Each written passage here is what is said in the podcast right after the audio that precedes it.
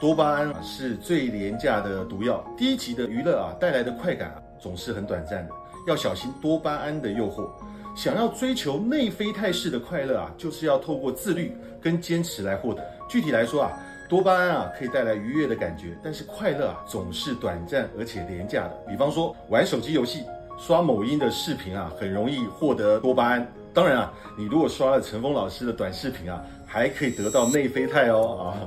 但是啊，这些娱乐方式啊，对精神健康啊是有害，会让人上瘾的。所以透过自律跟努力获得内啡肽，这个过程啊虽然比较辛苦，但是可以得到更持久的成就感跟快乐。比方说，坚持健身、坚持学习、坚持早起工作。